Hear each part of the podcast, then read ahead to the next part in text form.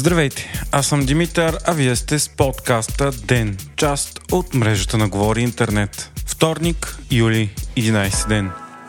Парламентът отхвърли единствената кандидатура за шеф на здравната каса, тази на Жени Стайкова. Тя получи подкрепа само от номиниралите БСП, както и от Възраждане. Управителят на Националната здравноосигурителна каса е една от най-важните длъжности в държавата, тъй като разпределя милиарди левове годишно за медицинско лечение и лекарства. Отхвърлената кандидатура идва след като номинацията на ГЕРБ Иванка Динева се отегли. Тя беше сочена за фаворит, но личността й се смяташе за спорна и не получи подкрепата от the С това процедурата за избор на шеф на здравната каса започва от начало. В момента текат такива процедури и за директори за някои от най-важните институции като БНБ и Сметната палата. В много държавни ведомства управителите стоят с години изтекал мандат заради продължилата политическа криза без редовно правителство и работещи само за няколко месеца парламенти. Междувременно днес директорът на Сметната палата Цветан Цетков бе спрян от полицията на входа, след като опита да се върне работа след месеци отсъствие. Това става след като в началото на годината тогавашното Народно събрание с гласовете на ГЕРБ, БСП, ДПС и Български възход освободи Цетков от поста. Впоследствие обаче Конституционният съд обяви това решение за противоконституционно. Въпреки това обаче сегашният парламент реши да не възстановява Цетков на длъжността, а вместо това функциите му да се изпълняват от заместника му Горица Гранчарова Кожарева. Затова днес Цетков опита да отиде на работа, но без спрян, като по-късно заяви, че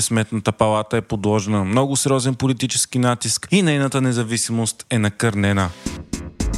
Асоциацията на европейските журналисти, заедно с 20 подписали се журналисти, протестират против новите правила за акредитация на Министерството на финансите, управлявано от Асен Василев. Това става след като Министерството обяви, че ще допуска до пресконференции и брифинги на министъра само предварително одобрени и акредитирани журналисти, които могат да докажат, че пишат за финанси в медия, която има финансов отдел, а желанието за акредитация се иска от главния редактор на медията, което пък ограничава достъпа на журналисти на свободна практика. Преди това пък до пресконференцията не бе допуснат журналиста Стефан Антонов от гласове. Според много журналисти, това е опит за цензура и опит да се ограничат критичните гласове срещу финансовите политики на Асен Василев. Такава практика за акредитация до сега не е съществувала и дава на Министерството контрол за това кои медии да бъдат допускани и кои не.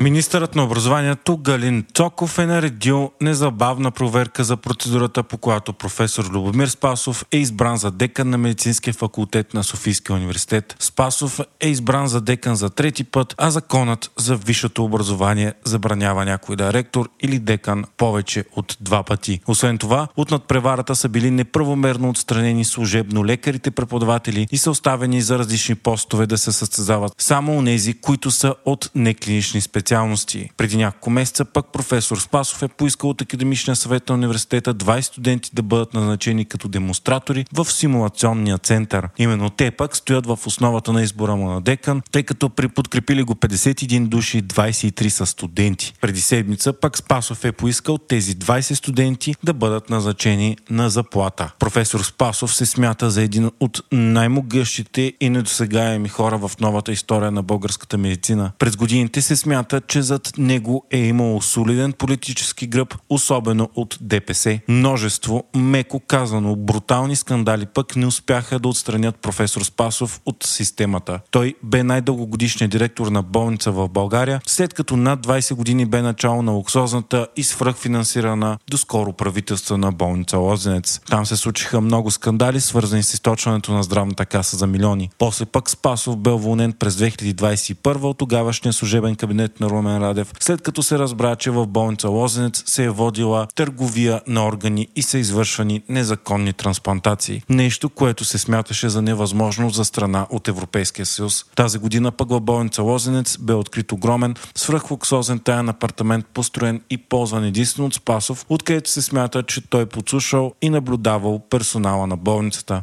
Множество разследвания през годините показват и безпредседентни финансови измами и злоупотреби в болница Лозенец, като източване на здравната каса с фиктивни пациенти. За нито едно от потенциалните престъпления на Спасов обаче, като незаконни трансплантации, източване на здравната каса и незаконни апартаменти и подсушване, няма повдигнати обвинения от прокуратурата, като вместо това той отново става декан на един от най-престижните университети в държавата.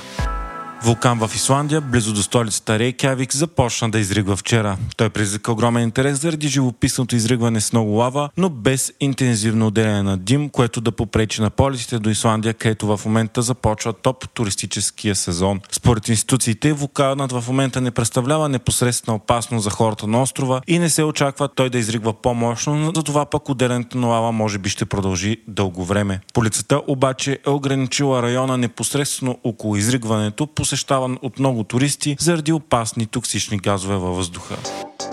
Само няколко дена след като Мета пусна новото си приложение Трец, то събра 100 милиона потребители. Най-бързото приложение, което постига това, само за 5 денонощия. Трец е на практика копи-пейст на Twitter и е приложението на Зукърбърг, с което той иска да детронира управляваната от Илон Мъск текстова социална мрежа. Трец в момента е активна в над 100 държави, но все още не е достъпна в Европа заради това, че не е ясно дали отговаря на регулациите на Европейския съюз за личните данни. Въпреки това, социалната мрежа събра една трета от ползващите Twitter за по-малко от седмица. Това става и заради огромното недоволство, заради редицата големи промени, които Twitter предприе под управлението на Илон Мъск. Вие слушахте подкаста Ден, част от мрежата на Говори Интернет. Подкастът подготвих аз, Димитър Панайотов, а аудиомонтажът направи Антон Верев.